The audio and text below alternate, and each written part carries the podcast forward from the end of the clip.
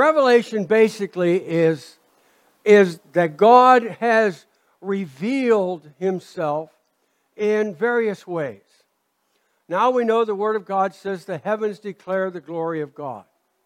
And, and we know that um, long before, actually, you could go back, um, uh, E.W. Bullinger wrote a book many years ago on the witness of the stars.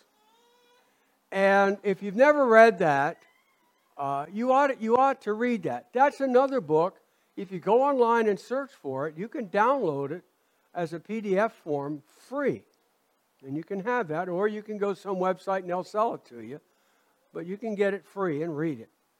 And really, what it talks about, it talks about how God uh, put into, into place these certain constellations that all really speak about him and declare his glory.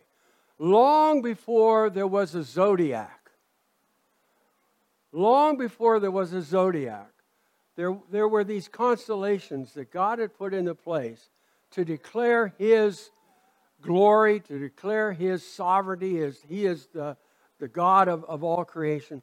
And that is there. And Bullinger, in his book, uh, it's not a big book, it's probably about that thick.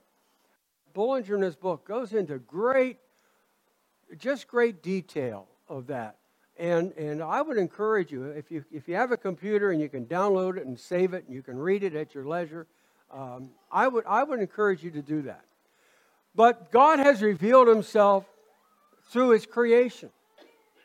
And in Romans chapter 1, it says the natural things are, are we just see them we can see the, we can see the creation and, and, and we can know that there is uh, a God.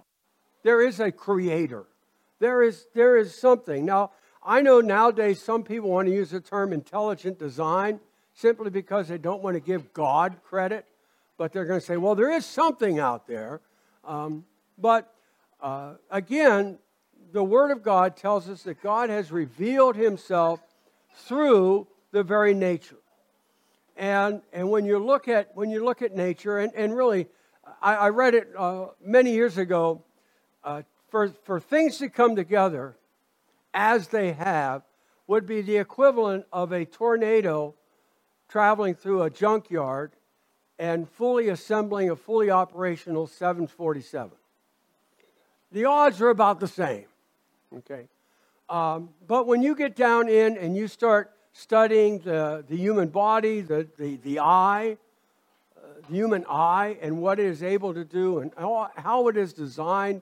When you get down and you study uh, plant life and how that plant life is designed and how that plant, every plant is designed to reproduce itself, uh, you know that there's much, something out there greater than just chance. And, and that greater than chance is God. So when God says in Genesis 1 1, in the beginning, God created. In the beginning, God created. And I'll, I'll tell you something. I, I've often said that that might be one of the most important verses of all of Scripture. All of Scripture. Because in reality, all of Scripture rises and falls on the validity of that very first verse. If that verse isn't true, if that verse isn't true, then what part of the Bible can we count on? What, kind, what part of the Word of God can we really say, well, that's true? If the first verse is wrong, why is the second one right? And, and so I said it rises and falls on the validity of that first verse. And it says, in the beginning, God created the heaven, the heavens, and the earth. the heavens and the earth. And so, so we have that, and God has revealed himself in many ways. Now, one example that is often given when we're talking about the Word of God is Moses and how Moses received what he wrote. And, and one of them is by God revealing things to him. So, Moses wrote the first five books of the Old Testament Genesis, Exodus, Leviticus, Numbers, and Deuteronomy, except, as we saw in the video last night, uh, Joshua wrote the last chapter of Deuteronomy because Moses had died. And the last chapter talks about his death and his burial. And uh, it was uh, two years ago now Susan and I actually stood on the mountain where Moses is buried. No one knows where it is. No one knows where it is. We could have been standing on it, but we, were, we stood there. And I'll tell you something. Do you remember when God took Moses up into the mountain? Why did God take him to that, to that mountain right before he died? Why did he take him right there? Anybody know? He was going to show him the land. Remember, very shortly after that the children of Israel would enter into that promised land. But Moses, because of his disobedience, was not permitted to enter. But God did show it to him. And when we stood atop that mountain that day, and you look out, right straight out ahead of you, way off into the distance, uh, you could see. Now, we were there on a very uh, hazy day, but even on a hazy day, you could still see the city of Jerusalem. And if you look to the straight down off the mountain was a, was a nice fertile band going here. That's the Jordan River. That's where the children of Israel would be crossing in just a few days. You look down here to the left, and you see the northern end of the, of the Dead Sea. If you look way up to the north, you could see the Sea of Galilee. And so when you think about it, when he said he showed him the, the promised land, or at least what they would occupy, they basically saw it from north to south and all that was there.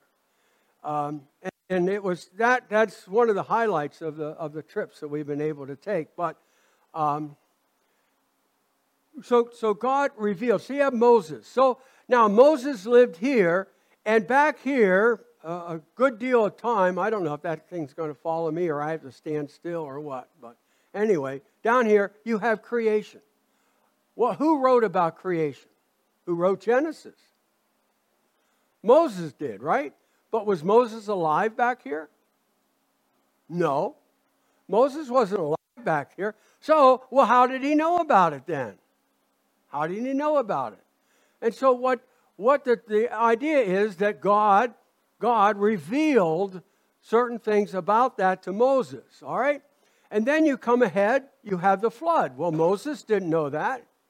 He didn't live during that period of time. So what happened again? God had to reveal that to him and reveal that there was this flood and it lasted for about a year and you know we have all of this and and so God revealed that to Moses and then you just keep coming through uh, and you through the Old Testament and on, and different writers, God would reveal certain things to them.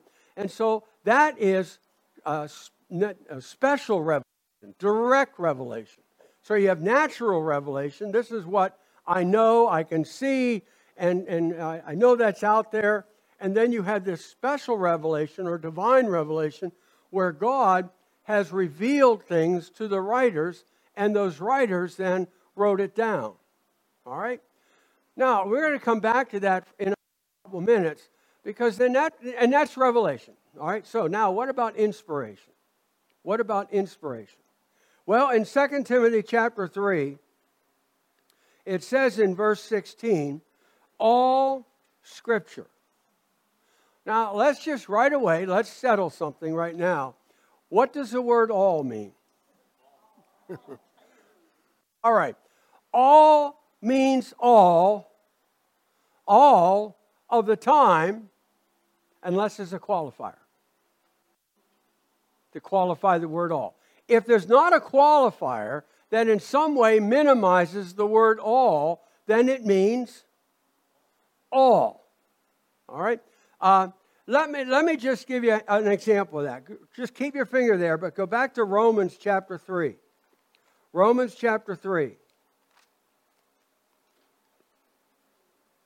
Romans 3, verse 22. Romans 3, verse 22. It says this Even the righteousness of God, which is by faith of Jesus Christ, unto all and upon all them that believe. Now you see the word all there twice, correct? All right, now, even the, righteous, even the righteousness of God, which is by faith of Jesus Christ. So now we're talking about the faithfulness of Christ in the work of redemption, in that work of, of the death, burial, and resurrection. Uh, Jesus Christ was not a Jesus Christ was a full, willing participant. He was, it was not something that was forced upon him. It was something that he willingly did. All right? And, and, and he was faithful to that plan uh, of the Father. And that's really what he's talking about here. Uh, if, if you have a, a newer perversion, I mean, a translation, uh, it says faith in Christ. Correct? It says faith in Christ. Well, let me tell you something. There's a big difference between the faith of Christ and faith in Christ. The faith of Christ is speaking about who? It's talking about Jesus Christ. Faith in Christ is talking about who? It's talking about my faith. His faith, it's now my faith. Um, and I, we've got to be very careful with that. Very careful with that. I far rather depend on his faithfulness than me. You're not supposed to. So, but anyway, so here we have this. Even the righteousness of God, which is by faith of Jesus Christ, unto who? All. So when Jesus Christ died, when Jesus Christ died, who did he die to or for? everyone. Right? He paid the price of redemption for who? All, right? It was there for all. So that gift that he secured and he offers, that gift can be offered to who? All. All. That's unto all, correct? But then what does it say? And upon who? all. Oh, well, then okay. So it's unto all. Who is the all? Everyone. Unto all. Who is the all?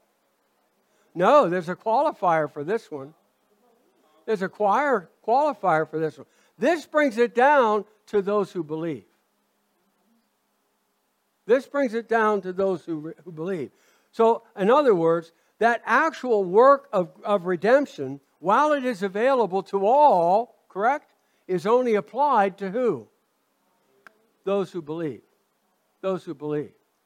You see, people don't go to hell today because Christ didn't die for them. They go to hell today because they've rejected the gift. Because they've rejected the gift. And basically, they say no to Christ. I don't want it. I don't want it. Well, so that's where that's where I'm saying it all means all unless there's a qualifier that tells us who the all are. Um, and so you go back to 2 Timothy chapter 3, and it says all scripture. All scripture. All scripture. And the word scripture there means all of the sacred writings. So that would be everything from Genesis to the map. Genesis to Revelation. All of that would be the sacred writings. All of that is the scripture. And, and we could go through script where Paul uses and quotes from different places, and it's all, all, all called scripture. It's all called scripture. So when we come here to 2 Timothy 3.16, he says, all scripture all of the sacred writings. That would be what would, what would entail the so called Old Testament and it would entail that which we call the New Testament. And so it's everything from Genesis to Revelation is inspired by God. It says it is given, it is given, and that word given means sent or presented, passed along, okay? Uh, it's given by what? Inspiration, it's over there on the wall. All scripture is given by inspiration of God. And that word inspiration, those three words, inspiration of God, are actually one word, one compound word in the original languages. And, the, and it's, it's the word theopneustos. Now you break that word theopneustos down, and theo is the Greek word for theo, theos, Greek word for God. God. Neustos comes from a root word, pneuma. Pneuma is, if any guys here use tools, you know what pneuma tools are. What are they? Air tools, pneumatic tools. That's where the word comes from. It talks about air.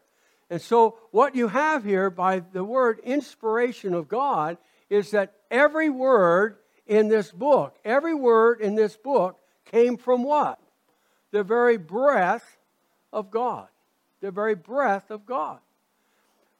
In the Word of God, the Word of God presents three things that God breathed out.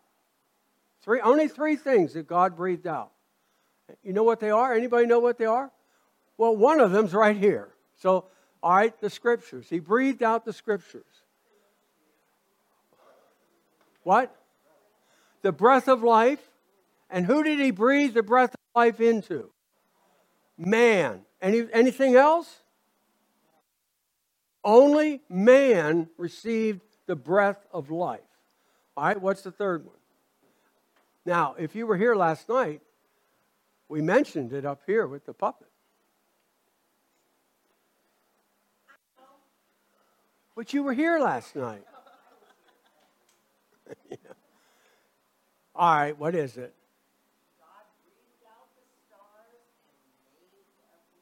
Yes. So, three things. He breathed out the breath of life, he breathed out the stars and gave every one of them a name, and he breathed out the word of God. He breathed out the scriptures. And, and that's exactly what it's saying. All scripture is given by the very breath of God. Very breath of God. We went to a, a, a seminar, a conference a couple years ago on the Bible. And the opening speaker was talking about this verse. And he says, in reality, when it's the breath of God, it's not really inspiration, but rather expiration. Expiration. That God breathed out the words, right? That would be expiration.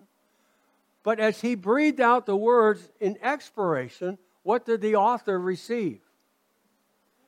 He was inspired by those words. So, in reality, you could think of it as expiration, inspiration, expiration, inspiration, expiration, inspiration. And that really doesn't make any difference. I thought I'd throw it in. Okay? I thought it was interesting. All right? All scripture is given by God. All scripture is God breathed. All scripture is God breathed. And it's profitable for what? profitable for doctrine. Doctrine. Now, what is doctrine? You know, I have these people always, when I was pastoring here, saying, you know what? Can we have something other than doctrine? Can something other than doctrine? Can somebody tell me what doctrine is? It's what? It's teaching. Oh, we want, we want doctrine. We don't want doc. We, we want something other than we like doctrine, but let's have something over here. Okay, let's uh, teach us how to live. Oh, wait a minute, that's teach. That would be doctrine. No, you know, if, if the if the pastor's standing in the pulpit and he's teaching, what's he giving? Doctrine. All right.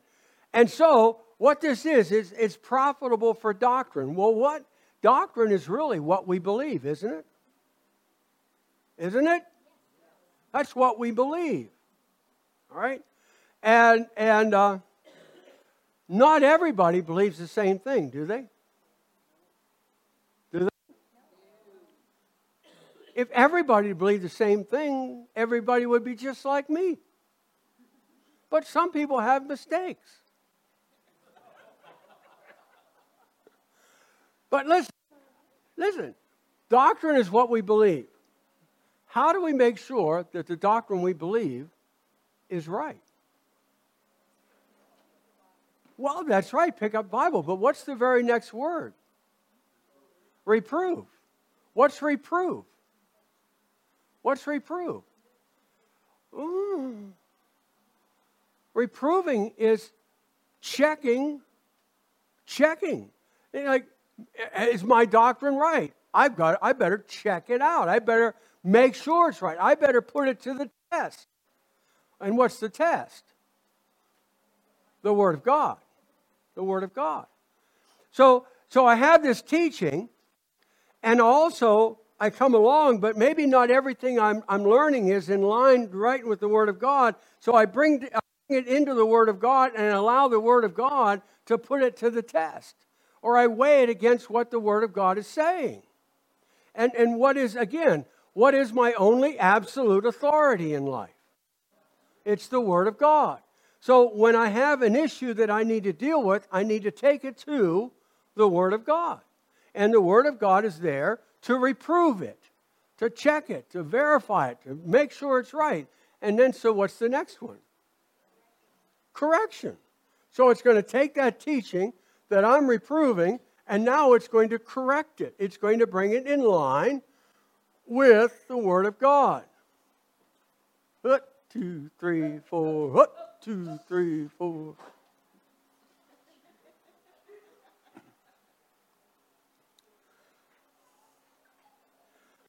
Kids are they?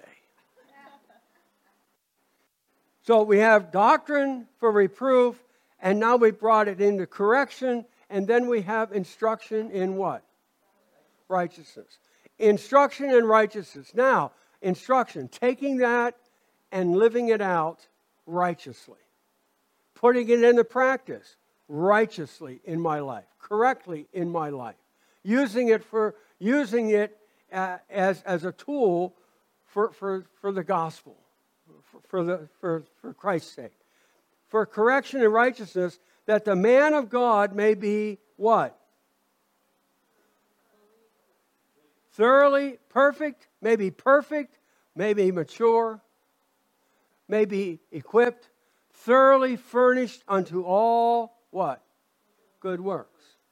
So God has given us His Word. He has spoken His Word to us. He has given us His Word. He's given us His Word so that we know what we ought to believe. We know how to verify what we believe. We know how to correct what we believe and we know how to then live out and, and carry out those good works that He wants us to be doing, and we know how to cr- carry them out righteously, correctly before God. And how, why did He gave that to us by what? Inspiration. He has given us, He has given us all the instructions that we ever would need are right here. Are right here.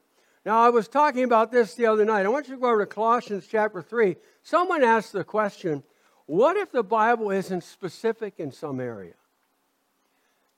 Are there areas in the Bible that in our life aren't really addressed in black and white in the Bible? Are there? Specifically? Yeah. There are things in our lives that, that um, aren't there or weren't there. And, but, and in that case, how do we know what to do? How do we know what to do? And I, and I, I, I thought of that and I said, well, look at Colossians chapter 3 and verse 17.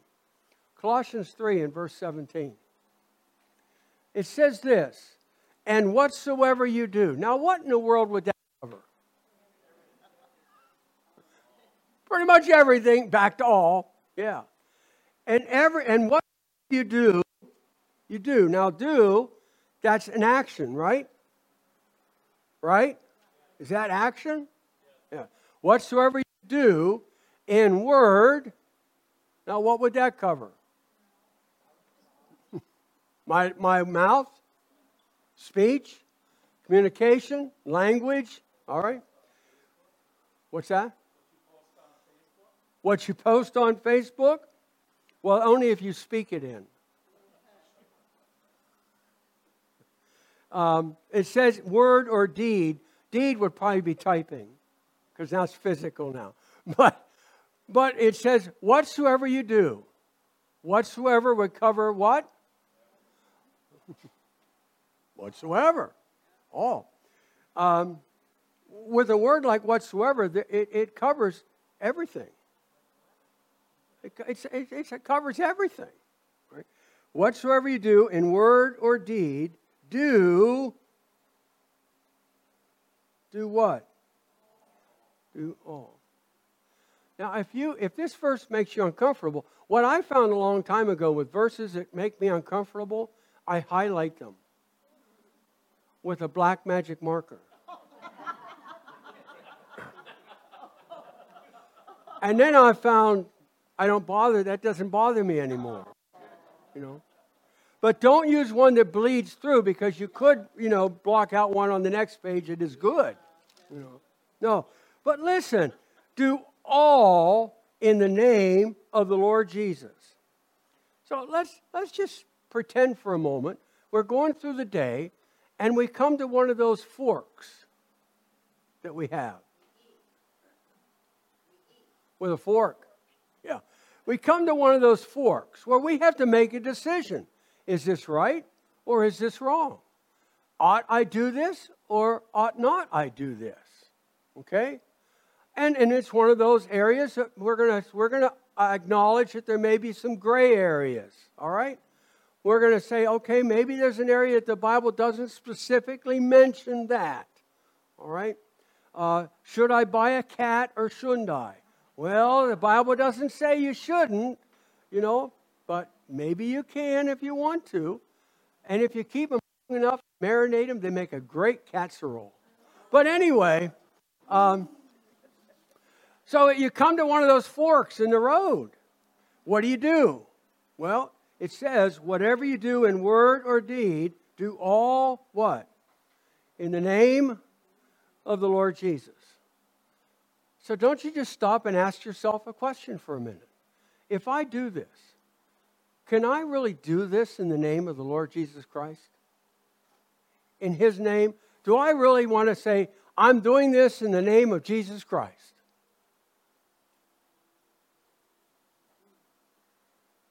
And you say, well, well, I guess maybe I can. Well, then that pretty much covers it, doesn't it? Pretty much covers it. Or, and not only can I do it in the name of the Lord Jesus, but then he says, giving thanks to God and the Father by Him. Not only can I do it in His name, but can I thank Him for the opportunity to do it, or to say it, or watch it, or, or whatever. You know, when those things come into our life, instantly we have something to weigh it against. Whether the Bible is uh, specific or not, we still have something to weigh it against. We can weigh it against the righteousness of Jesus Christ we can weigh it against can I do it in His name? When I do it, is it going to be honoring to Him? Am I honoring Him in my life by doing this? Am I honoring Him in this in my life by saying this or watching this or whatever it is? Am I honoring Him in my life to that? And then when I'm all done with this, can I say, Oh, thank you, Lord, for the opportunity to do that? And you know what? If the answer is no, then the fork of the road really goes away, doesn't it? And we have, we have the answer we need. And, and you know what? You say, well, I'll pray about it. I'll pray about it. You know, the one thing the, the Bible never talks, tells us to pray about the obvious. I mean, if, if the answer is no, do I need to pray about it? Then it goes down in 23. Verse 23 and says, again, there's that word whatsoever. Whatsoever you do, do it wholeheartedly, heartily. So now you put your all into it. You put your all. You do it wholeheartedly or heartily. Oh, there's that thing again, though. As to the Lord. As to the Lord, and not unto men. And not unto men. So I think that's why, really, we can get into the Word of God, and the Word of God can superabound in us. But, but there are those times when we just have to say, wait a minute, wait a minute here. Should I be doing this or shouldn't I? And I think the Word of God's given us a pretty good barometer to answer that question. And if we're serious about it, we'll allow Him to answer that question. You know, sometimes we'd rather, we don't really care because we really want to do that. We really want to do this. And, and then after all, you know, we are under grace. Right? So it really doesn't matter anyway. What's that? It does? Oh, well.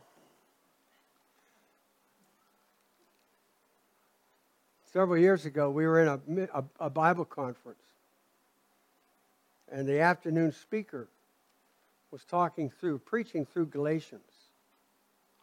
And he came to Galatians chapter 5. Oh, did he ever ignore, uh, ignite a hornet's nest?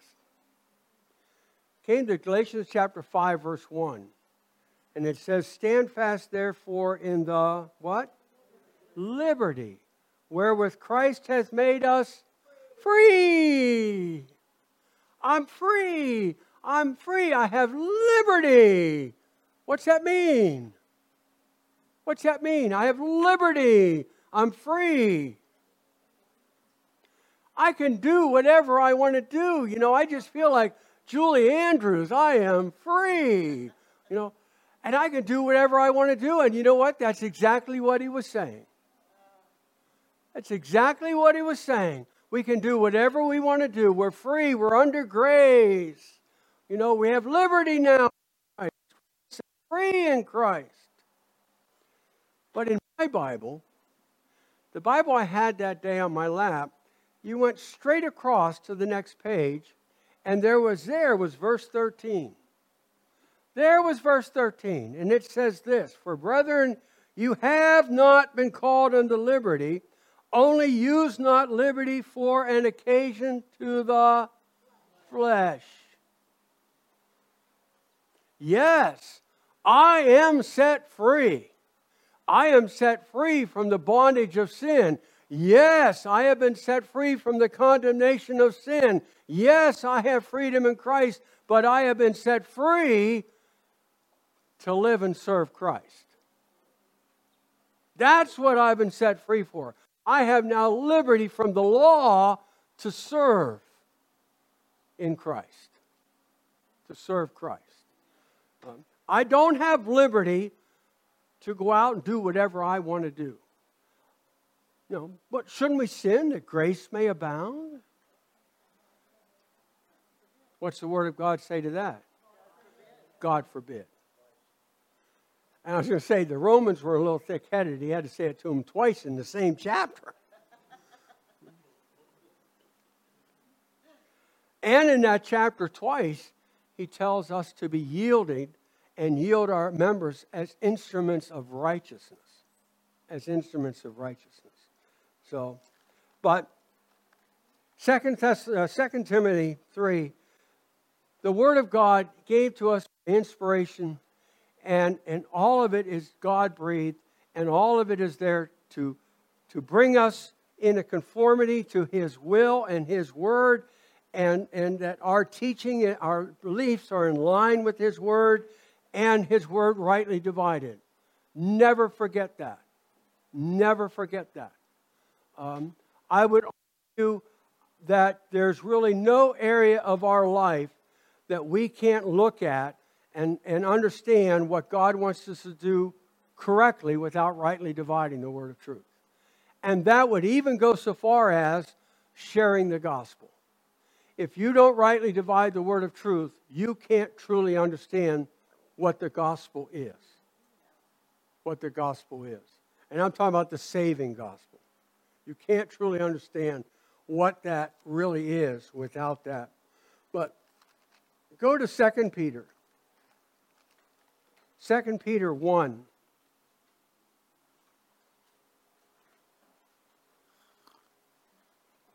If you can't find it, it's right after 1 Peter.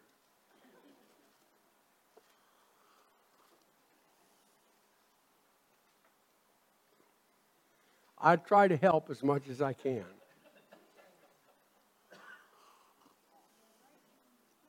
Was I right? Was I right? See, I told you. And if you have the right kind of Bible, it's on page 1318. Check your Bibles. Anybody have it on that page? Who has it on that page? You do? All right, we have one person here with the right Bible.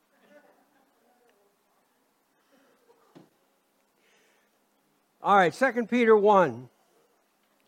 2 Peter chapter 1. We have also a more sure word of prophecy.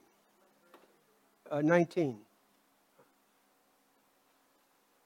I really thought you would have known that. Oh, you were asking for a friend. Okay. We have a, also a more sure word of prophecy whereunto you do well that you take heed as unto a light that shineth in the dark place until the day dawn and the day star arise in your hearts.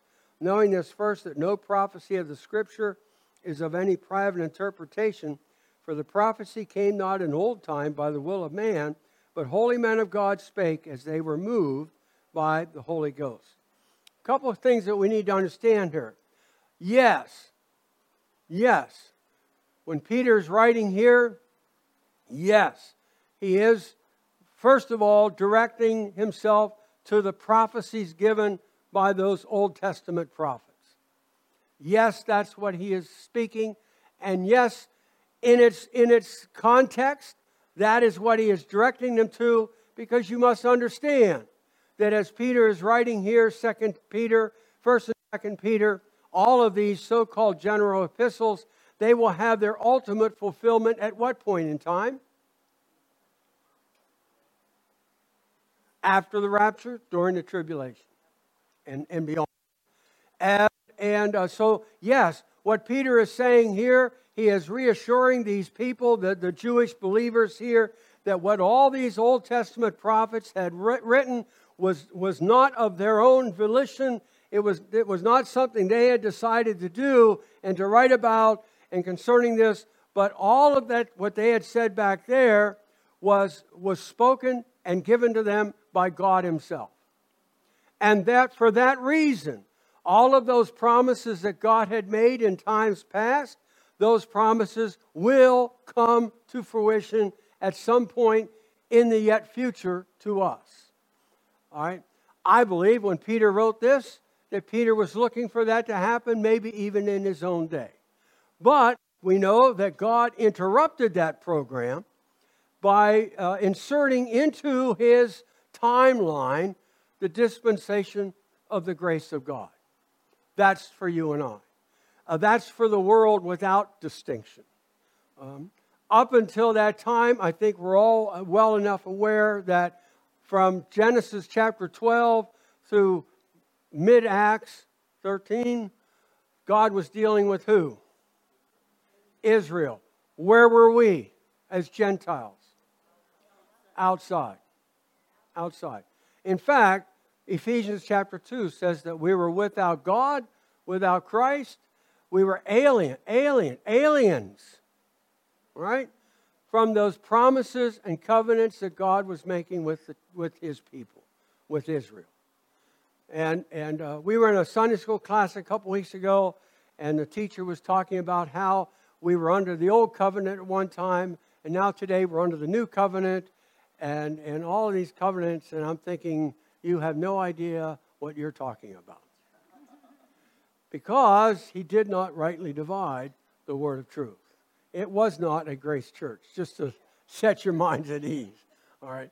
Um, but, but that has led to much confusion. You think of the last two years in, on, you talk about Facebook.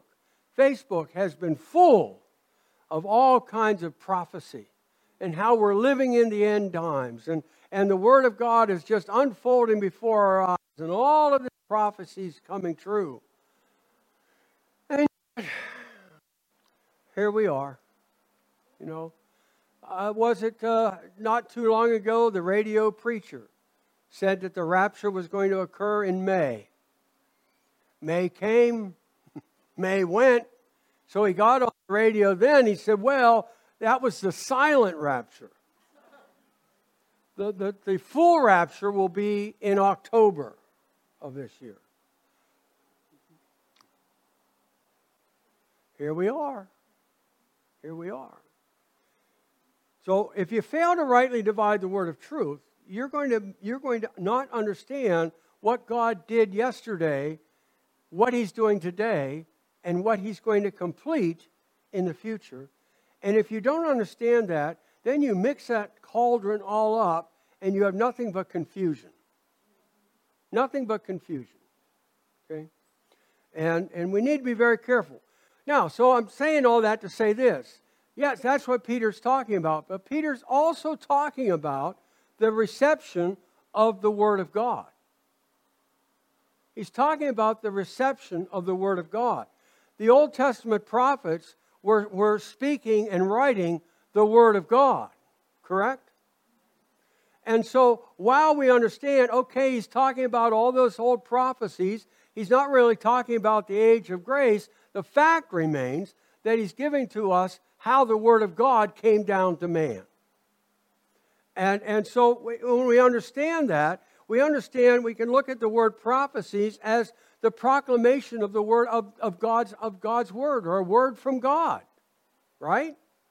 And, when he, and so when you go down here, we also have a more sure word of prophecy, whereunto you do well if you take heed, as unto a light that shineth in the dark place.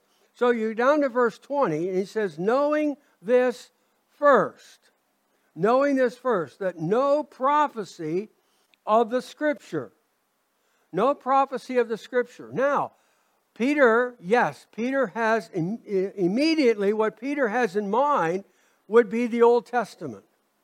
Correct? But remember, keep something in mind. The Old Testament includes more than Genesis to Malachi. The Old Testament also includes Matthew, Mark, Luke, and John. The Old Testament also also includes Hebrews, 1st and 2nd Peter, James, 1st, 2nd, 3rd John, and Jude and Revelation.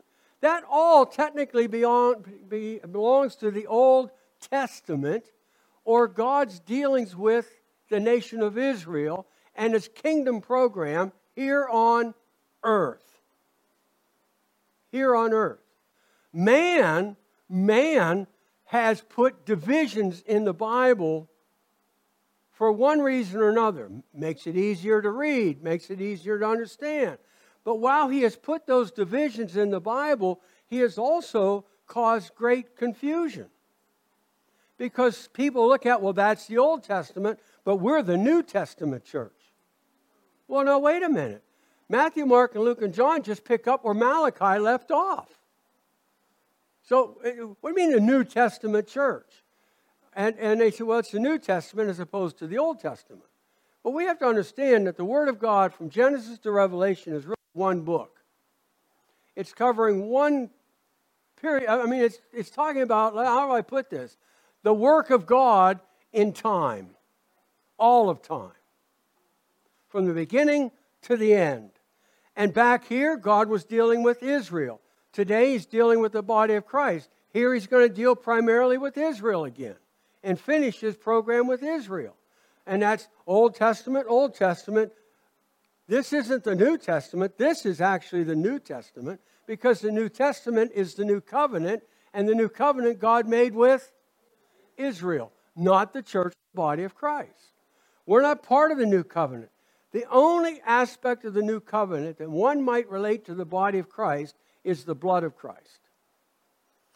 The blood that he shed for the new covenant is the same blood he shed for you and I. So the redemptive act is for us. The rest is for, for Israel in the future. And, and uh, so we come here. So coming back here, and, and how all of this is, is, is really the giving of Scripture. Where did Scripture come from? And he says here, knowing this first, that no prophecy of the Scripture is of any what? Private interpretation. Now, what does that mean? Private interpretation. Well, the word private would mean personal or me. All right? So, no prophecy of Scripture came because Moses decided one day, he said to Mrs. Moses, You know, honey, I'm, I'm, I goeth into my study to writeth the scriptures.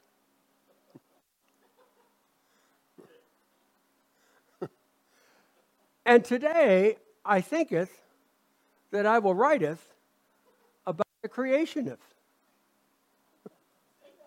Something like that. All right? So, so let me see. Uh, how would this how would how do you think that honey how would this sound if I start in the beginning God created the heaven and the earth. Oh Moses that's going to grab them that'll get yes that's an excellent first word to put in that book. You do that and so they talked back and forth for a while. Then he went into his office and he started writing it. Okay? Then he came one day and he said to his wife, I've heard this thing about a flood. So I think today I'm going to write about a flood. And you know, God's revealed that there was a flood. And, and so I think I'm going to make it last 100 years. I think I'll make it rain for 40 days and 40 nights. And and you know what? Let's get some action in here so the firmament of the deep is going to whoosh up and the waters from the high are going to crash down. That's exciting. They'll make a movie out of this one day. And, and, and then you just come on and all these, all these things that go on.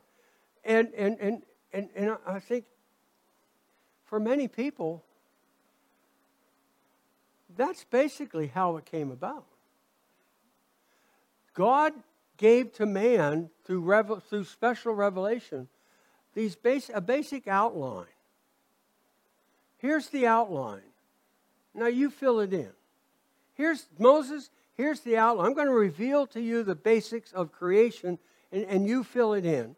And, and I'm going to give to you the basics of the flood, and you fill it in and I'm going to give to you the basics of the Tower of Babel, and you fill, fill that in, and I'm going to give this, and you fill that in, and, and I know you know more about this. So, really, Moses, when it comes to the Exodus, you don't need a lot of help from me because you lived all of that. So, so you just write that down as it is. Now, you think that's funny, don't you? You think that's funny? Well, I'll tell you, that's how a lot of people believe when they get to the, to the idea of revelation, that it's basically God gave the idea because, well, Moses didn't live back here, so what would he know about that? Well, frankly, I would think that in, even in the relative short period of time from Adam to Moses, what is it, a thousand years? Something like that? A thousand years? Don't you think they handed down stories like they do today? I think Moses had an idea about the flood or about Mo, and I'll bet he had a lot more ideas about the flood. He lived closer to that. But but I don't so but God gave them the idea and then Moses filled in. He gave them the idea, Moses filled in. And and that's the way they go with revelation. That's the way they go with revelation. And and I, I would argue that might be the way you want to go with revelation but that doesn't jive with inspiration. That doesn't jive with inspiration. And if, if inspiration and revelation don't come together, then what you have is basically man's ideas. And what you have is eventually you have a corrupted text. Correct? You have a text that you really can't fully trust because it's a combination of things.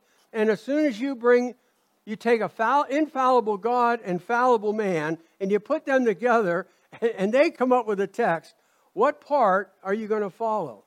In fact, you know, one of the old translators, the Revised Version, which is old, old, old, old version. The Revised Version in 2 Timothy 3.16 said, all scripture that is inspired of God is profitable for doctrine, for correction, for correction. Now, do you hear what it said? All scripture that is inspired by God of God. As soon as you put that word that in there, it makes it, it, it makes it totally uh, what do you call it? Um, what? Well, it's corrupt, but it's totally up to you. Which is what's the inspired part? It just says all scripture that is inspired. Well, how do you know what it is? Well, I like that part. I black highlight the others, you know. Um, I like that part, but I don't like that part. So this part must be inspired, this part isn't. So let's forget that part. And, and, and that's really where you are. When, when you give to man, when you put man, when you put the human aspect into that, in any way, shape, or form, I believe you're detracting from the Word of God as far as being an absolute authority, as far as being without error. Uh, and I would argue that in reality, in many ways, it's not very trustworthy. It's not very trustworthy. I'll give you another example. When people read the New Testament, uh, they, they did it in the movie last night. When Martin Luther read Habakkuk, something two, something was it, or whatever? The just shall live by faith. Um, and, and, and if you look in the Bible, they quoted, uh, they showed on the, the verse in the Bible where it had the Romans 4 passage, and then over here it had in the Martin, uh, Habakkuk, like, like, like um, uh, Paul looked back here at Habakkuk and said, You know, I like that verse. Let's quote that over here.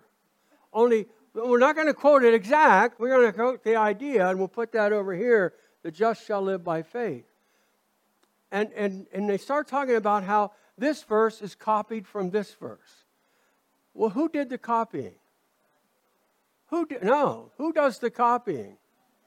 Man does the copying. Man does the copying. I would offer to this. There is no verse over here that's copied from over here.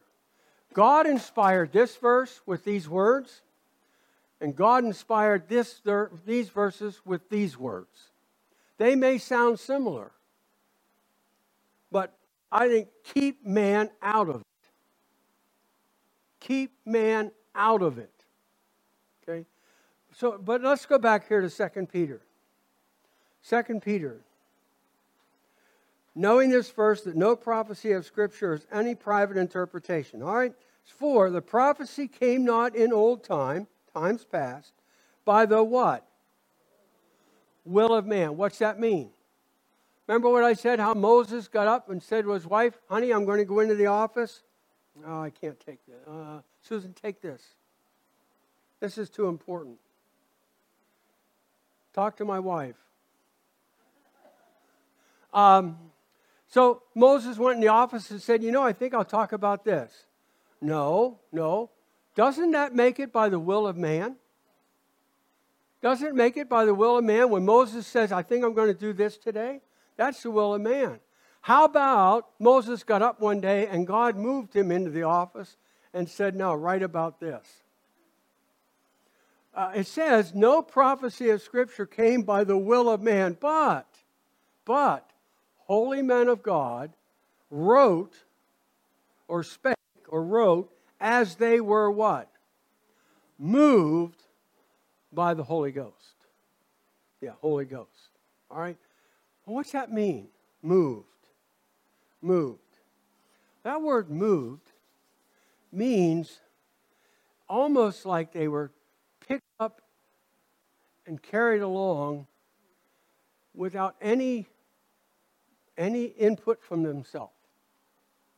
And, and I was, I, I, I've always illustrated this way. It's the only illustration I know, and it's the best illustration. When, when, we, when, I, when I was a kid, I grew up, And out in front of our house, I did grow up as a kid, yeah. When um, some people think I haven't yet, but uh, out in the front of our yard, there was a, a, a gutter that ran down along the side of the street, okay? And it ran down across in front of our yard, under our driveway, so there was a little culvert there, and then down to the end of the street. Well, when it would rain, and rain kind of hard, my brother and I would go out and play in it. Because that gutter would fill up and the water would be running down there. And uh, the thing is, when, when uh, we had thunder and lightning, our mom would give them ball bats to go out and play with. but, but anyway, so that water would be running down. Well, well, my brother and I would make little boats out of sticks, twigs, whatever it was that would float, and then we would see up here at this end if we could put the put it in the water and how far down we could get it to go and under the driveway and, and see if we could get all the way down to the end of the street. All right? And, and so you put it in and the water's running, it's running off the street and it's raining, so the water is not just flowing. So sometimes it would just immediately hit the side and stop. Sometimes it would go on down and stop. Sometimes.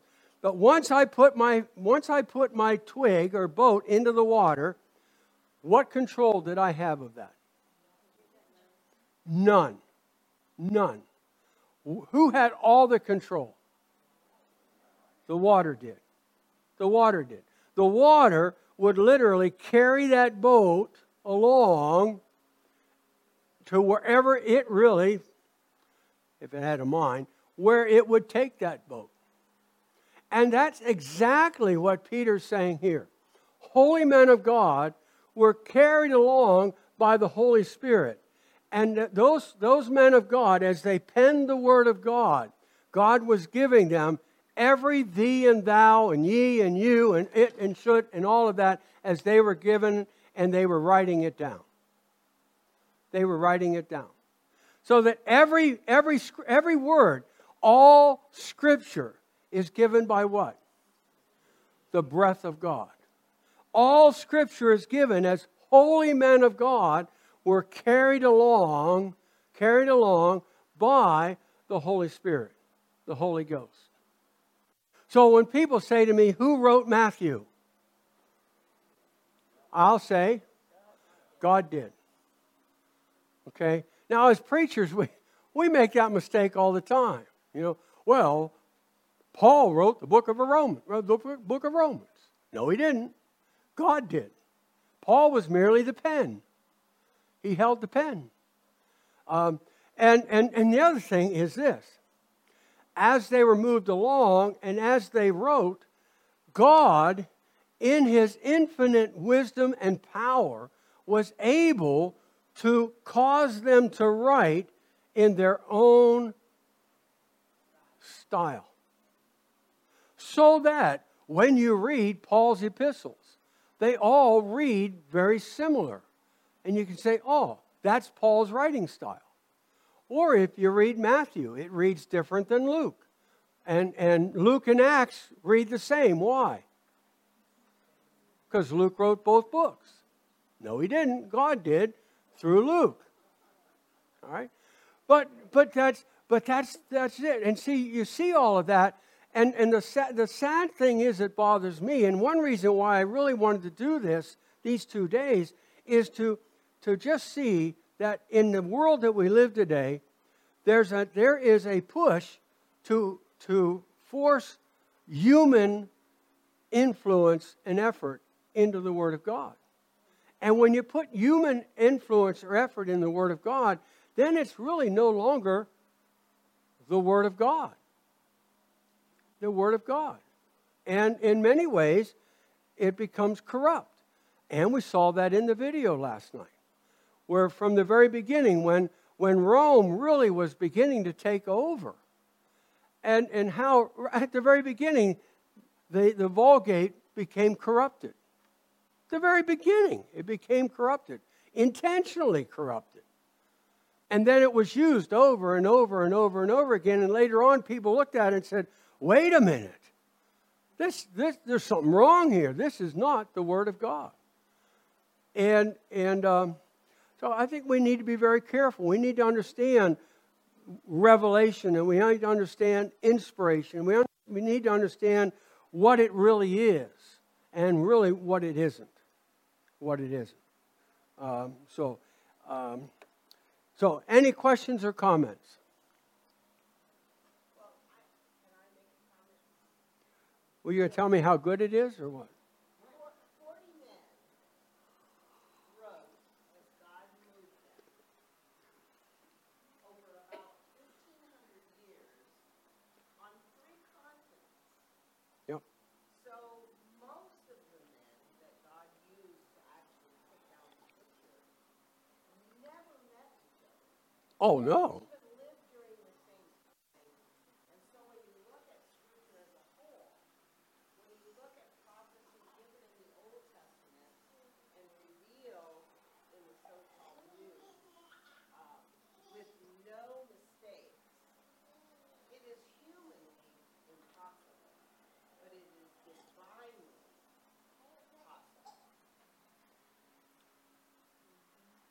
It's only divinely possible.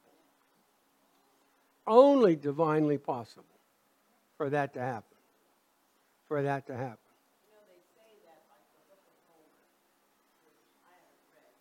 The Iliad by Homer.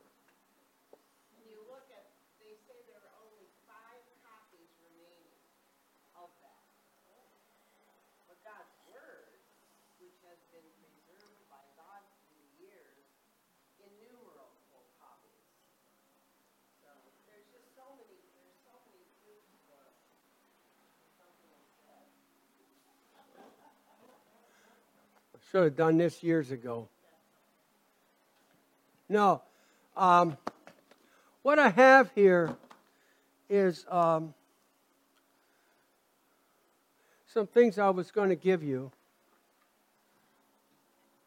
Um,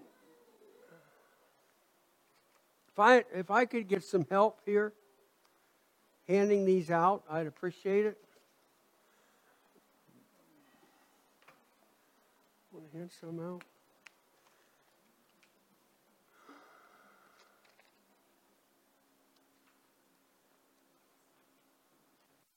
That should be enough.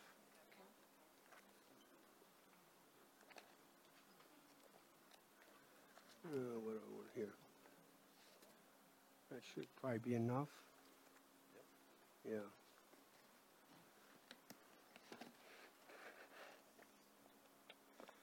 I have here,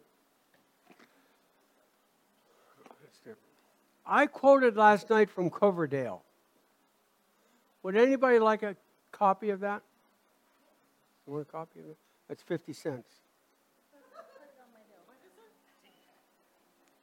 Do you want one? Do you want one? That's the quote from Coverdale. Okay. Anybody else want one of those?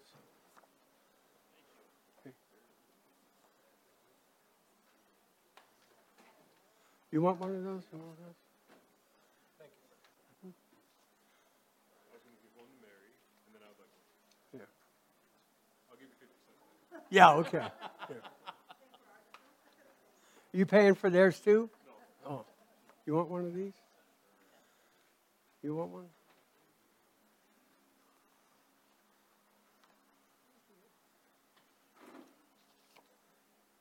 You want one? Last night I read Coverdale's quote. Excuse me.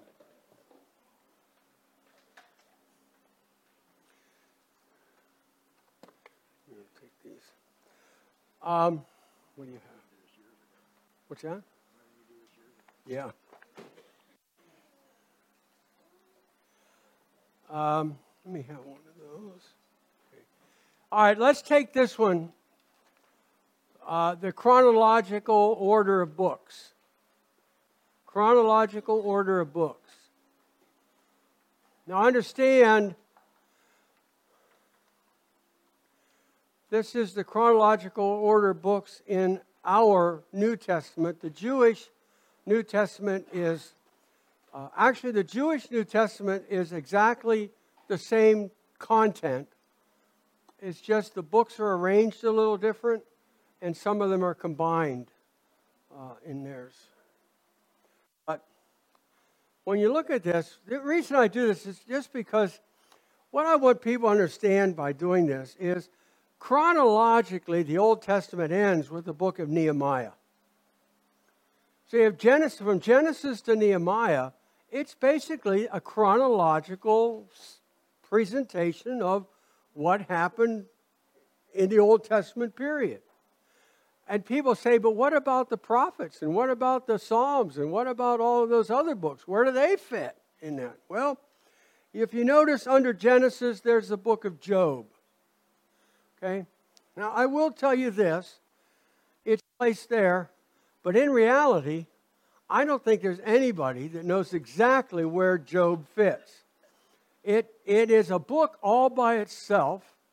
Um, it's generally placed between Genesis 11 and Genesis 12, simply because in Genesis 11 you have the Tower of Babel and man, the Gentiles done. Genesis 12 you have Abram and Abraham, and now we're beginning with well, what would be the Hebrew people. And so let's put Job there. uh, it's as good as any other place. Because Job really doesn't talk about anything of far biblical history. It's a book all by itself. It's a unique book all by itself. So that's there. Uh, Exodus, Leviticus, Numbers, Deuteronomy, those were all written by Moses, and they'd all be written about the same time. So they're all there. Then you have Joshua, uh, Judges. During the period of the Judges, you have Ruth, was written during that period, so she's down here. Then you have 1st and 2nd Samuel and 1st and 2nd Kings, but pr- prominently in 1st and 2nd Samuel and 1st and 2nd Kings, what are you talking about? The kings of Israel, and Ju- Judah and Israel, correct? Well, what are the Chronicles talking about? so they're written actually about the same time. Okay? They're there. And then, well, what about the Psalms? Well, who wrote the Psalms? David wrote most of it. Well, he was a king back here in this, this early period. So he would have written back here. And the same way with Proverbs, Ecclesiastes, Song of Solomon, where Solomon wrote those, so he would have written back in this, this period as well. So, so you see how they all fit together like that. And then you have the, the ma- minor and major prophets. Well, who were they prophesying to? The Israel on a whole, but primarily to the kings. All right? So they're up here during this period of the kings. Then you have Daniel and Ezekiel, who were prophets during the exile. And then you have Haggai, Zechariah, and Malachi, who were the prophets after Israel came back into the land, which is covered by the books of Ezra, Esther, and Nehemiah. So actually, the, those Old Testament prophet books really just up, over, and down and just sit on top of, of the earlier books. And so I just gave you that so you understand The what? The ten tribes of Israel and the two tribes of Judah. That's Solomon. After Solomon, the kingdom was divided in two. So you had the north and the south. Yeah. All right.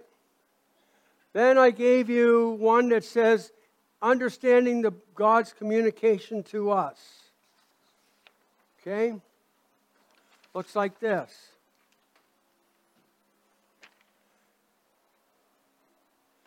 Okay, looks like this.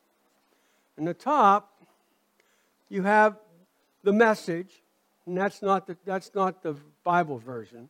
Okay, um, but that's the message is, is what God is conveying. Is what God's conveying, God's thoughts. So God's message is conveyed then through inspiration. All right? It comes down. It's translated into a message that people can understand.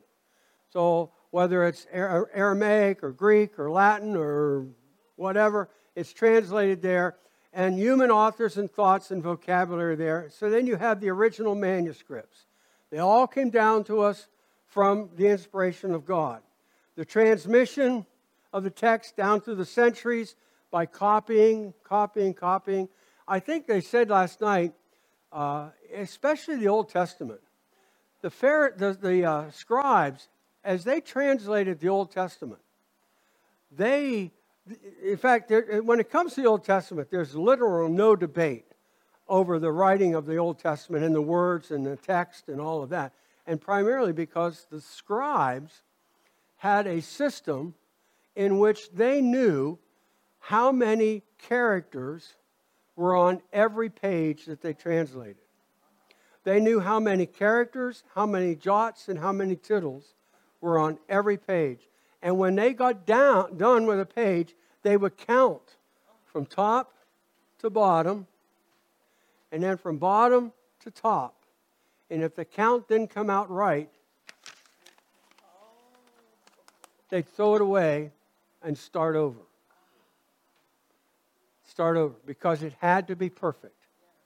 It had to be perfect. And they guarded that very carefully. In fact, even its, its tradition says, and, and, and I think it's probably true, when they came to the word Jehovah, they left the vowels out, hence we have the word Yahweh, okay? Uh, just the, the consonants in that, because they couldn't write the name Jehovah. They couldn't write it out. It was too sacred. They just couldn't do that. And when they wrote, wrote the, the name Lord or God or, or Yahweh, they would put down their quill and pick up a fresh one and write with it, and then put it down and pick up the other one and write. They had such a reverence for God uh, in their writing uh, as they wrote. So, so you have the transmission. Then you have exegesis. Exegesis is reading out from the word what is originally there in the word. And, and uh, exegesis is what uh, a person does as they study or as, as a pastor does as he gets up and he preaches through a verse or a chapter or a book or whatever, uh, exegesis. That's taking the verse or the words or the verses and just proclaiming what it's saying. Okay? Then, then you have eisegesis. Eisegesis, that's the one down here. That's reading into it. That's when the pastor starts saying, but on the other hand, okay, and, and he starts really imposing his own opinion, his own thought of what this really means, all right? And, and, and you'll notice it says goal, keep above this line. The one thing we should all do is there's really little to no room for eisegesis, for eisegesis. Stay with exegesis, not eisegesis. And then the last one is just the streams of Bibles, purity versus corruption. And, and uh, the Antiochian stream as opposed to the Alexandrian stream. The Alexandrian stream, of course, is where it was originally corrupted Egypt. Oh, you didn't get one of those? Okay. Yeah, okay and, um, and it's been brought along. The Sinaiticus and the Vaticanus, those are the two primary manuscripts that are used today, and both of them originate out of that corrupted text. Uh, and both of them originate from the church in Rome. Those are, they were found, uh, I think one of them was found Vaticanus, or Sinaiticus was found in a, in a, uh, um, a what? Uh, I was going to say a fireplace. Um, and they were going to be burned. And somebody found them, and, it, and they found them too soon. It'd been better off if they'd have burned them.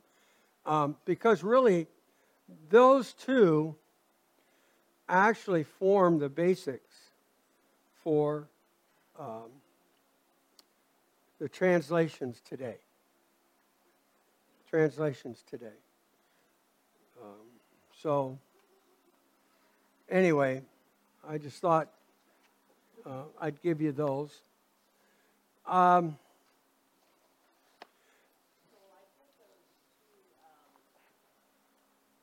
oh, okay. We can put them over on the table if you want them. Um,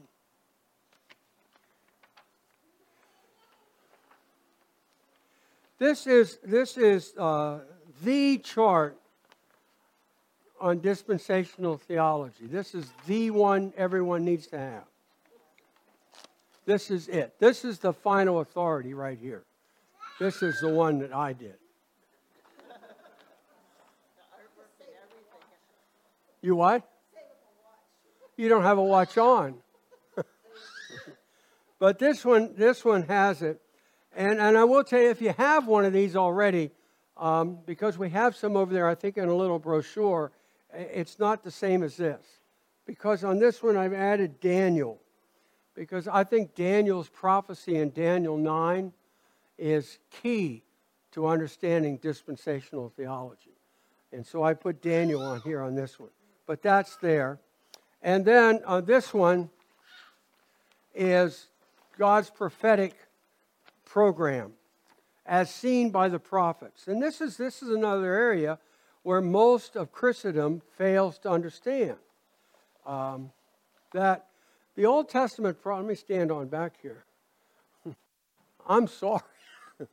the Old Testament prophets, as they spoke, they, they were able to, God showed them into the future. All right? And they spoke of many, oftentimes, well, I shouldn't say that. They spoke in two ways. They spoke, their prophecies actually many times had two, um, two interpretations. One was in the immediate, one would be in the future. So it would have a partial fulfillment soon and a full fulfillment later. All right? So the prophets, as they stood back here on the mountaintop, they could see into the future. They could see the various, as Daniel saw, the various uh, kingdoms that were empires that would arise. They could see various things that we have down here, that they could look into the future. The Old Testament prophets all spoke about the cross and, and, and the death of Christ. So they could see that.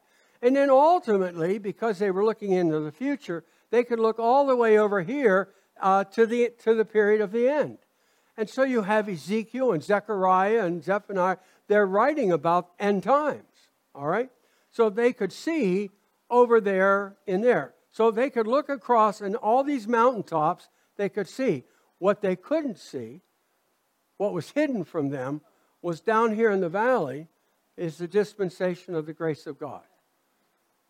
They couldn't write about it because they couldn't see it. They didn't know about it. Okay? And, and, and, and, and I'll take it what we've already been saying here tonight. It's not that they didn't see it, they didn't know about it, God didn't give it to them. So they couldn't see down here. All they could see was these things that were ahead of them and this that was off into the future. Uh, and for, for some of them, especially these the prophets living in this time, I, I don't even think they thought this would, they didn't have any idea that this would be so far off. You know, I, I think even when Peter writes about a thousand years as, as like a one day, I think he really thought this was going to be any day now. Even Paul, when he talks about the end, we shall not all sleep, but we shall all be changed. I think Paul thought he was going to be raptured away. No one thought it would be 2,000 years. Okay? So, but anyway, those are there, and there's some explanations down here for all of that. I have a precious it's the of God, it's the.